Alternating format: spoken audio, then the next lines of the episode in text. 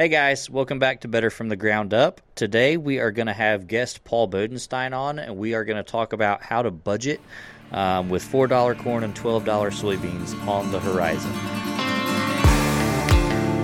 Every morning when you get up, you run up the flag that says balanced nutrition, and you salute it every morning. That's what I'm here to do today. That's my strategy. There's no magic program for everybody. It's about identifying what's most limiting and fixing it. So it's amazing what the crop can do when your nutrition is squared away and everything's good and adequate and balanced.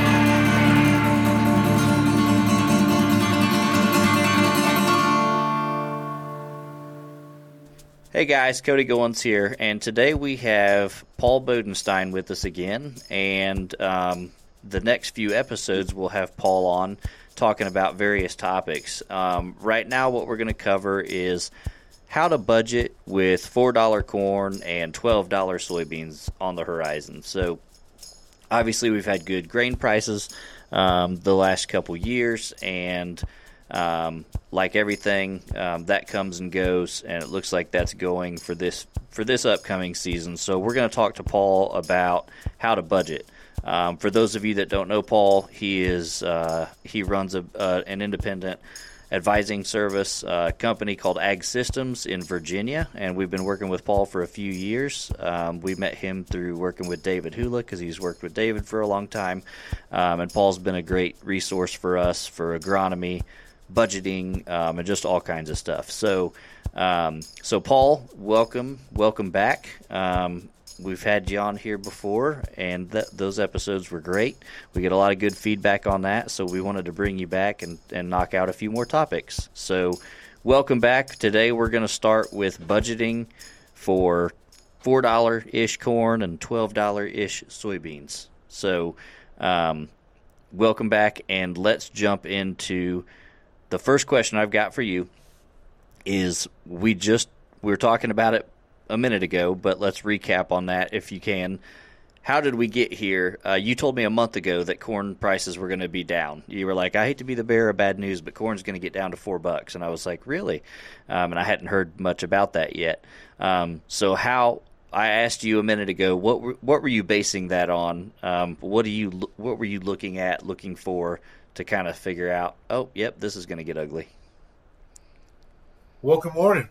Uh, that's a great subject to jump into, cold. But here, we saw that the uh, crop reports were coming out. Um, we had about, my memory is not exactly, about 1,200, 1,200 million bushels of corn left over after 22. Mm-hmm. They were forecasting us to have about 2,200 million bushels after 2023. Well, so that was like, you know, a huge, obviously a huge increase in carryover. And when you look at, if we go back to trendline yields in the U.S., with even if we plant 4 million acres less, you're talking about a huge, phenomenal carryover number, which ultimately will drive prices. Now, what's confusing, we knew that based on the numbers, anything below 170 bushel average U.S. yield was going to be very bullish for corn. Anything over 175 was going to be bearish, negative for corn. Mm-hmm. So they came in at 173, of course, you know, right on, right in the middle between those two numbers. Yep. But since then, uh, in, the, in the report we got last Friday, January 12th, they jumped that number up to 177 bushels per acre of corn, which is a staggering number considering all we heard from the Midwest was drought, drought, drought, drought. Yep. And that's a whole nother subject. But anyway, and sure enough, that's uh, the carryover numbers changed. Uh, had, we have a lot left over. Um, our biggest markets are obviously feed for corn. It's forty percent. Uh huh. So if we get some strengthening in the in the cattle market, um, the hogs, the chickens, maybe we'll we'll see some bigger demand. Ethanol anywhere from thirty five to forty percent, and then domestic use. To me, in my mind, I know that's not right. Uh, exports are big, but they're not as big as feed or ethanol. Okay. Um, we have the issues with Mexico. China stepped in a couple of years ago and really ramped it up because of a lot of for a lot of reasons, but I didn't see that as something that was going to be ongoing on a regular basis, not like they do soybeans. Right. So here's where we are, and we begged, pleaded, everything we could to get growers to sell, but they, you know, when you come off of that high number of corn, when which basically caused by the uh, Ukraine Russian events. Yep. The other thing that was surprising, the last report that we saw, for all the mayhem and chaos and destruction that's happening over there, um, Ukraine still produced one heck of a corn crop, and they got rid of it.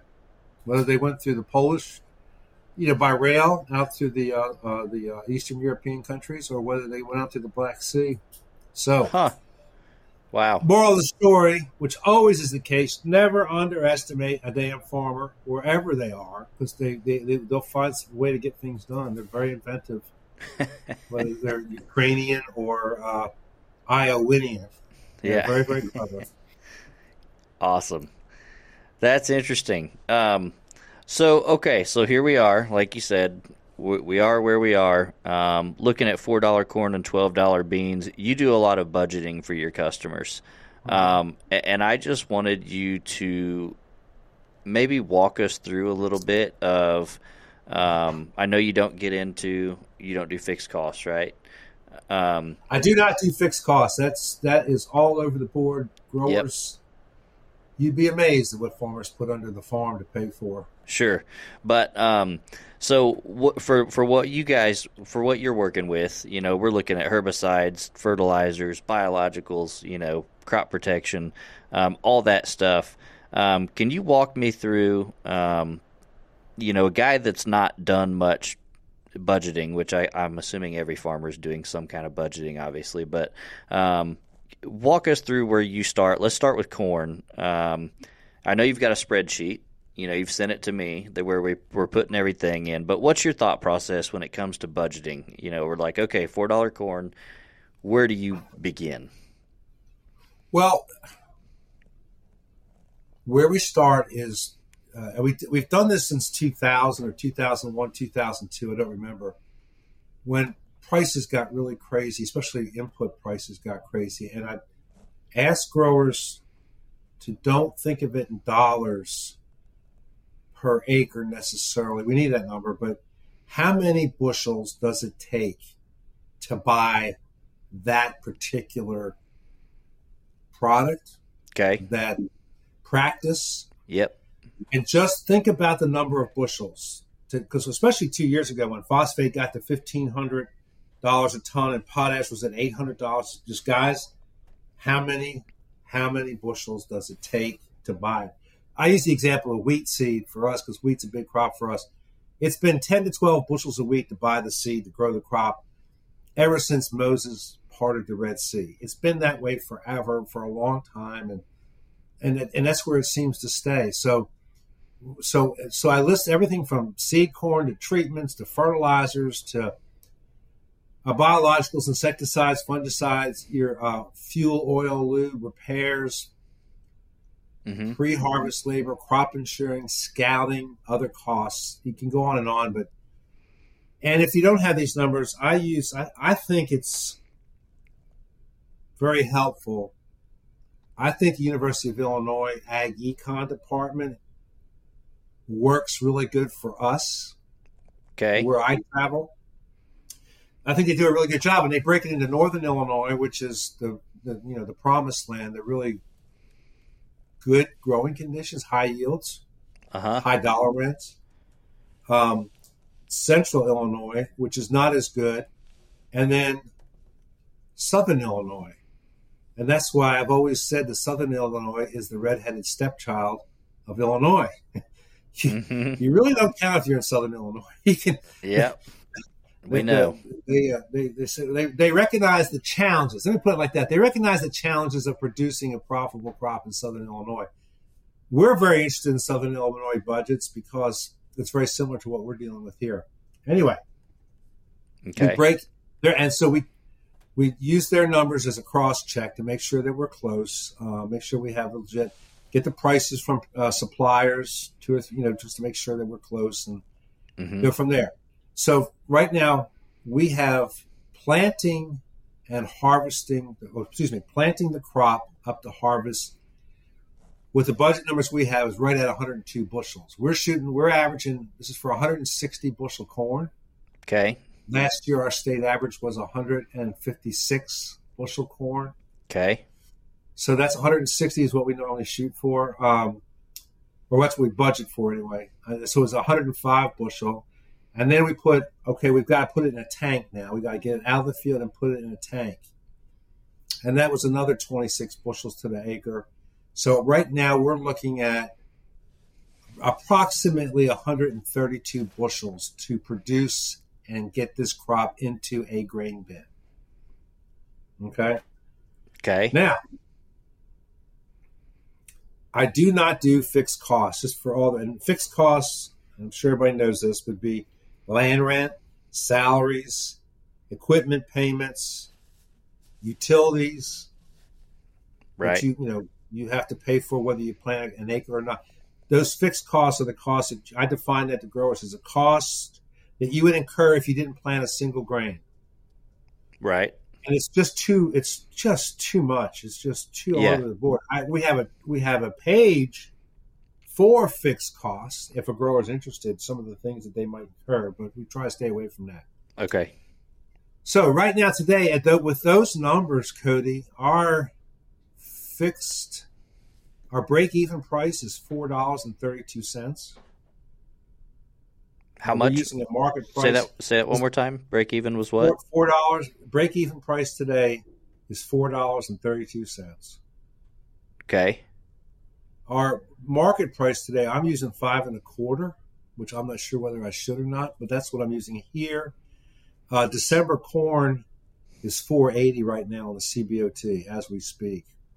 Okay. Now, we get we have a positive basis of about 45 percent, 45 cents a bushel if we can hold it to March JFM, Okay.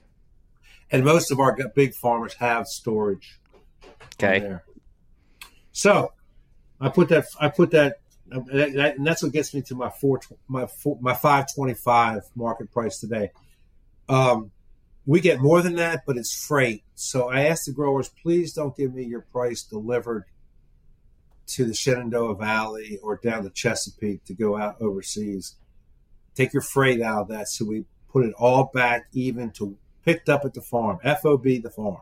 Okay. Does that make sense? Uh huh. Okay.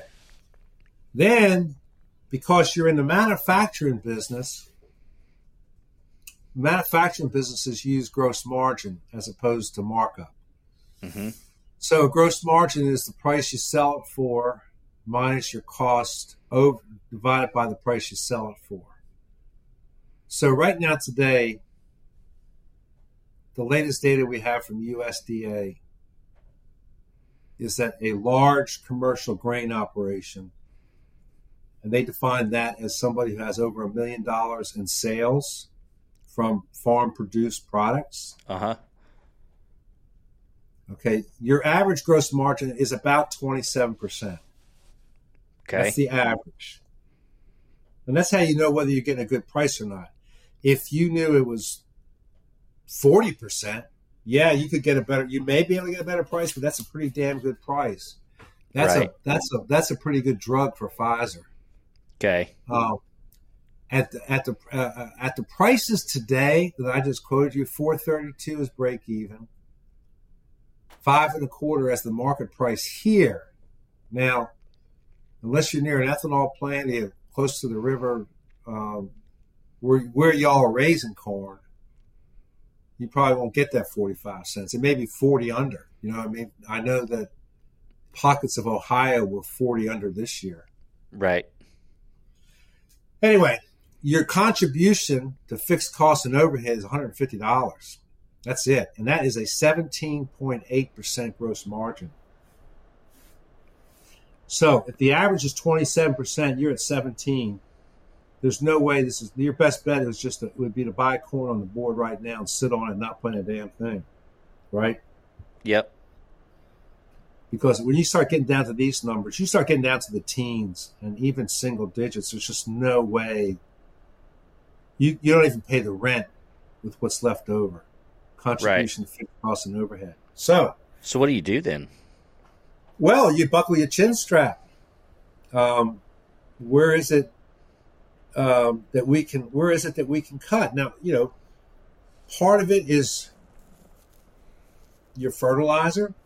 Right. Um, we've said for dry land corn, for our yield goals, that your average range is 30 to 35 bushels. Okay, so if you're at $4 corn, if you go to the high end, 35 times 4 is $140. Here's your budget on plant food. Now tell me where you're going to get the biggest bang for your buck on that. okay. Does that make sense? Uh huh. 140 Now- bucks. Yeah, $140 an acre. That's it. That ain't much. If you're going to stay with what we've done. Now, Cody, Yep. that's not $140 max on every acre. You have Right. some acres you'll be spending 160 and some you'll be spending 120. Okay. You well you can if you can find a way to keep it all straight. Okay. But your average is around $140. Okay. So what do you you know where do you go from there? But and then with um, irrigated irrigated corn, it was fifty to fifty five bushels. We we had more to spend because our yields were higher. So obviously, it comes back to the same thing. It always comes back to Cody. You got to squeeze out more bushels per acre. Right. Yeah, that's what it, it. It makes sense. I mean, as you're going through these numbers, I'm thinking, well, depending on your basis, like say you're 40 cents under, it's like uh 160 bushel corn, like you're going backwards, right? Like you can't, we can't, Oh, yeah. we can't do that. Um, you, you can go to it. Now the good news about with us is that if we do it right, which we have been, good Lord willing, and hopefully we, you know, we that if I put up the inputs for 160 bushel, if I have rainfall, that number can be as as high as 240 bushel right. with a decent rain. But if I just go to 185 bushel, which we have averaged before on some big acres, Uh huh. Don't leave everything else the same. But we go 185 bushel, then that number just jumped up to 27 percent. That's where we're. That's the average. Which, if we hit average this year, that does give you 250 uh, bushel, 250 dollars to pay the rent. We don't have the rents here that you guys have in Northern Illinois. Well, we don't either down here where I'm at, but yeah, Northern Yeah. Illinois would be substantially higher than we are here in Southern Illinois. That's right. This is why it's so important for us to be on this tissue sampling program and know what's most limiting, right? Because when we when we have a budget to work with, like you said, where do you get the most bang for your buck? Well, it depends, right? it depends what your soil fertility is. It depends what's most limiting. You know, do you struggle with molybdenum? Do you struggle with zinc? Do you struggle with potash or sulfur? Um, are you over applying nitrogen? Um, that to me that that tissue sampling becomes an incredibly important tool for this budgeting and knowing where exactly we're going to apply those dollars on plant food. Well, I, I agree with you. Um, if you find, we'd like to think that we're interpreting them with some degree of sophistication that you don't normally find. Right. As opposed to, I can understand why guys get frustrated because they send tissue samples in. I have a guy that just sent his supplier came up and said, Your wheat is red. Let's take a tissue sample. It called for nitrogen was low, phosphorus was low. It called for about $80 an acre of foliar feeding. I said, The reason why your wheat is low is because it planted shallow. There's wheat sitting on top of the ground. Uh huh. And so a tissue sample in that case isn't going to tell you anything because it's the plant. So you still have to manage Yep. and you just can't use a tissue sample, but you can if it's done right within the context. The thing I would tell people, Cody, you're exactly right. On corn, Mm-hmm. there's only four things that impact corn number of ears, the rows around, the kernels per row, and the weight of the kernels.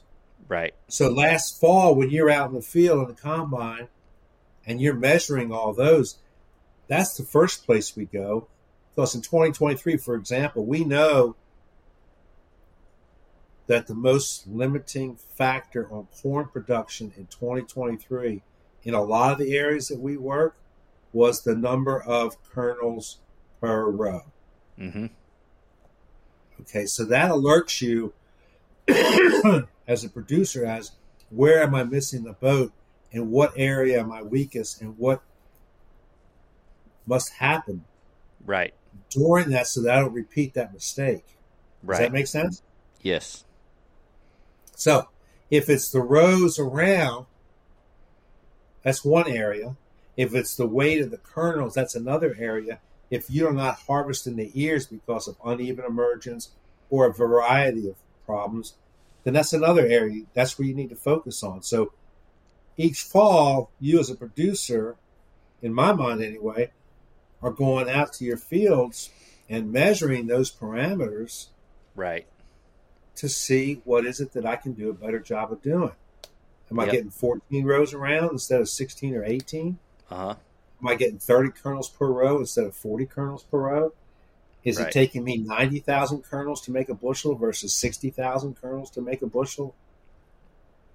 That's the first thing. That's where you drill down and say, okay, here's where I'm having a, I'm, here's what, excuse me, here's my limiting factor. Now, what must I do? What all has to happen for me to get more kernels per row? Right. right? And then we then we can say, okay, here then here's what nutrients we're looking at. Here's what we're looking at. Here's what timing of applications. It's you know, and this is this that says, okay, if we can if we can isolate where the event is that's holding us back, then we can stay very very focused. And then of course, obviously, the, then we look at the tissue samples to see what's happening in that area where we are, and that's how we identify what's most limiting so we don't get tripped up again. But like you just said about the wheat, if it's that shallow, you know, like like on the corn, we'll talk in another episode coming up about emergence, and you know, there's there's some stuff where the tissue sample could mislead you. So we see, you know, a lot of times we were seeing our early phosphorus numbers on corn were like sometimes it, it was lower than what we wanted, and you start digging and it's like, oh, these are pretty much all shallow emerged, right? And we're not going to get we're going to struggle with that if we don't Right. get that right. So Right. um, I think that's an important point um, that the tissue samples are incredibly useful, but only when you use them in consideration with all the other stuff going on. Correct. Take about the right. There's a really, and I, I, I, I know what I hear what people saying. People say I tried tissue samples. Guy came out and took them. We sent them in. It came back with 30, 40, 50, 60 dollars worth of, of foliar feeding and all this kind of stuff. I did all that and didn't get anything out of it. Right. there's a very narrow window from a soil moisture standpoint, and when that tissue sample is valuable, there's a limited number of growth stages that you can take to where we have a database for that really ties uh, that nutrient to yield at that stage. Uh-huh. Um, there's a lot of misinterpretation. A Yep. lot of labs don't test all the elements. You can just go on and on with some of the. I feel sorry for the growers that are out there that say, "Well, I've tried that and it didn't show me anything. It cost me a lot of money. So why am I doing this?" Right. Yep. So you just say, "Hey, tissue sample." Well, no, yes, if, yes, but I think you've seen enough just with a little bit of time we've worked together how that could be misleading. Like you said, it could be misleading or, or just wrong. Right. And you know, growers say, "Well, I tried that. That didn't do any good for me." So I, very empathetic to that. I Yeah. don't know what to tell them. Yep, I, I understand. Well, that's when we first started tissue sampling. That's what we saw, you know. And we'd go out when the plants were stressing, when the crops were stressing, and we'd have five or six deficiencies. And it's like, well, if we addressed all this, it would be fifty bucks an acre, um, you know. And then come to find out, when we start working with you, it's like, no, you don't pull tissue samples in the middle of drought stress. and it's like, oh, uh, all right.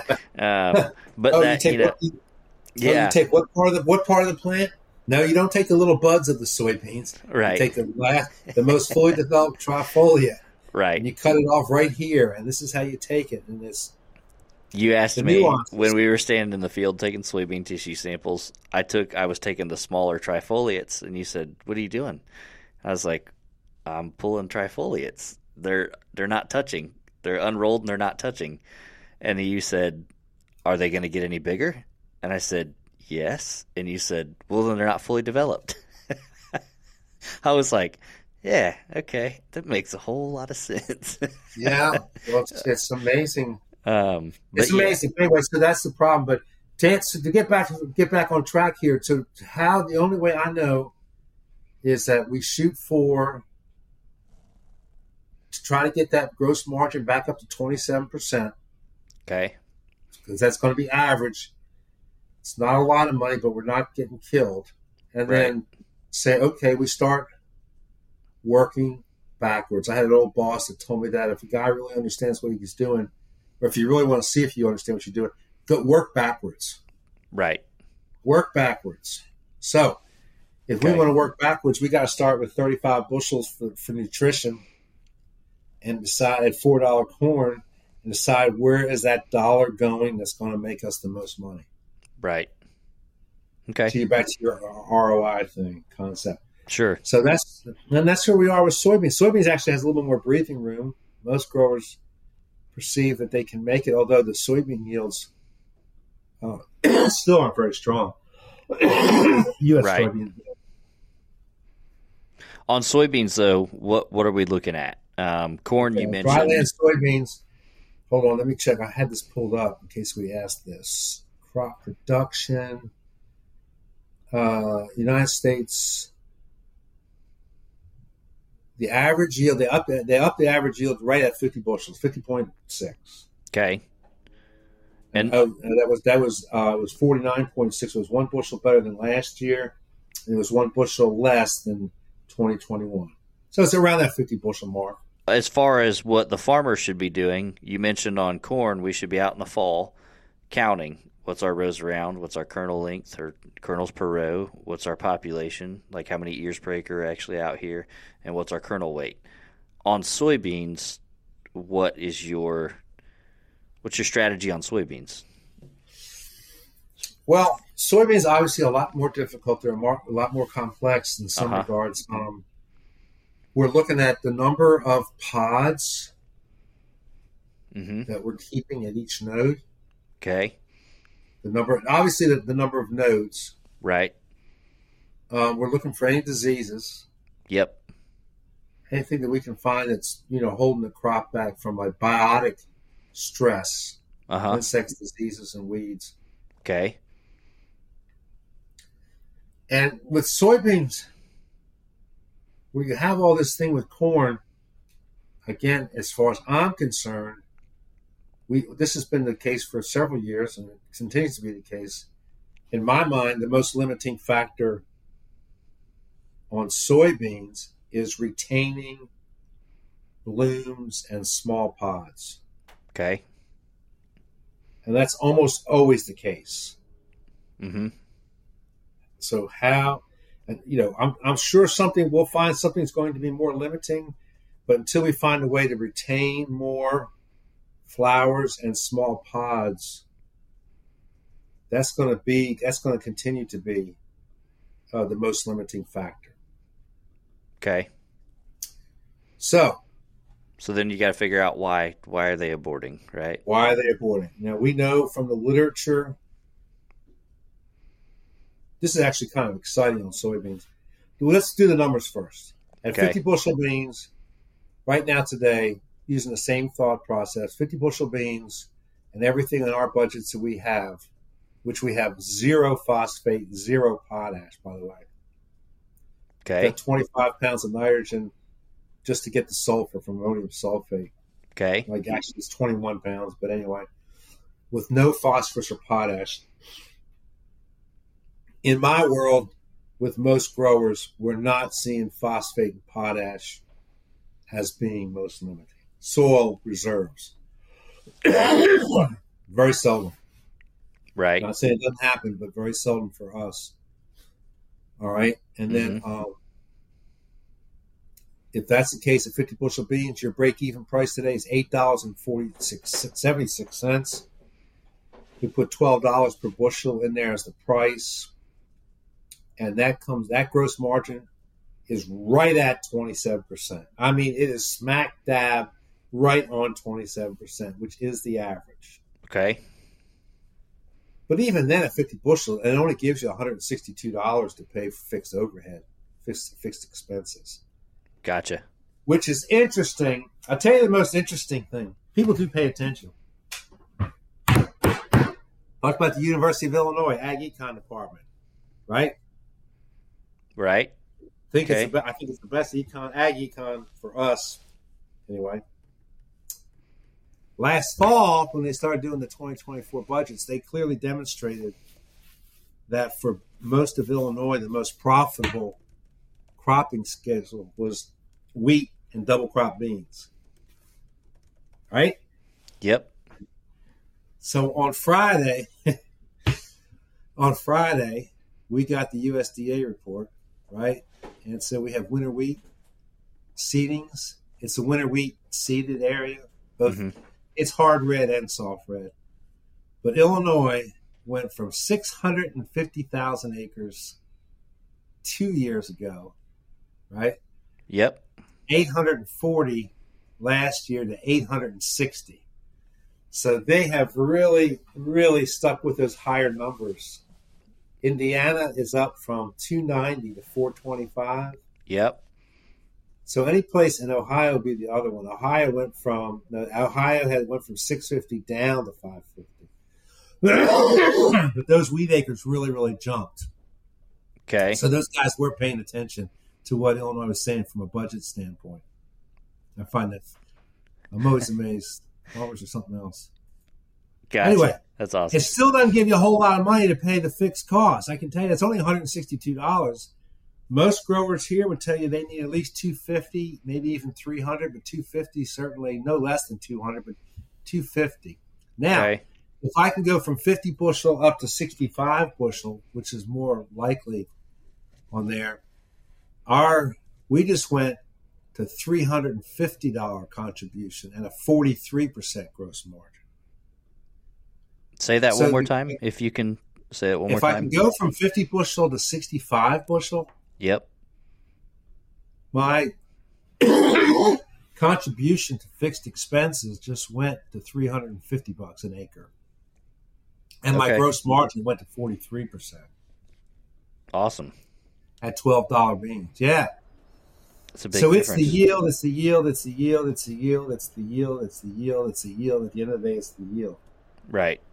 Which is it's why when the presentations you give, usually you you point out the commodities and the trends in commodities, and you always say we cannot go backwards in yield, Cannot. uh, and we can't sit still for a little bit less input cost. We have to keep increasing. Well, you have a budget. You just have to decide where you're going to put it. Right. Well, that's what I keep saying. You know, um, to grow the crop, I've got a budget of 34 bushels. To harvest the crop, I've got another three bushels. So my total is 37 bushels just to plant and grow and harvest the crop. Right. So that's your that's your number. Okay. That's that's how much I can spend. And if I know what my fixed costs are, I mean my you know my variable cost for harvesting, I've got thirty six dollars an acre just to Mhm. run the equipment, not to own the equipment, but just to run the equipment. Right. Okay. Um, and I, you know, farmers don't dry here don't dry a lot of soybeans, so I have nothing in there for drying. I have for storing and hauling and labor and fuel and repairs, but I don't have any money in that thing for drying. Okay. whether that's a good move or not. But each grower's, you know, they, what are we doing there? But that's you get the forty three percent. You know, we're raising a damn commodity. Right. You know, the leader in gross margins, the model that in the business schools they use is the iPhones, and that's like a 75% gross margin. and I tell the guys, we're not raising iPhones out here, right? We're raising commodities. So that's a hell, 43% gross margin on a commodity. And this is what the big farmers know. If they can do that, or the, I won't say the big farmers, the good farmers, Right. they can live on $12 beans. It's not a bad price. Right. If I can get 65 bushels, I need a little bit of luck. I'll be the first to admit it. But if I get a 43% gross margin on my soybeans, I'm not sure as a producer I can expect much more than that. Sure. Okay. Perfect. Well, I think that that pretty much sums up what we wanted to cover today. I didn't want to go super in the weeds on that. I just wanted to at least have a conversation about budgeting. Um, you know, and and I I think we did a good job covering some of the key things. Um, so we will cover um, a little bit about wheat next, um, and then in the in the very near future, um, couple episodes, we'll talk a little bit more specifics about corn production and then about soybean production. So. Um, thank you, Paul, for that. Um, that was helpful. It's a nice introductory crash course on budgeting. Um, obviously, like you mentioned, the, the list can go on and on and on with stuff that you can put in the budget, but um, but we covered the essentials. So um, I think we'll wrap up there for now, um, and then we'll have you back on this very next few episodes in a row um, where we'll be covering wheat production information and then we'll cover corn production, we'll cover soybean production. We'll talk a little bit more specific about our strategy, what we're doing, and why we're doing it. So, thank you, Paul. Um, I think that sums it up. Thank you guys for listening, and we hope you tune in for the next one.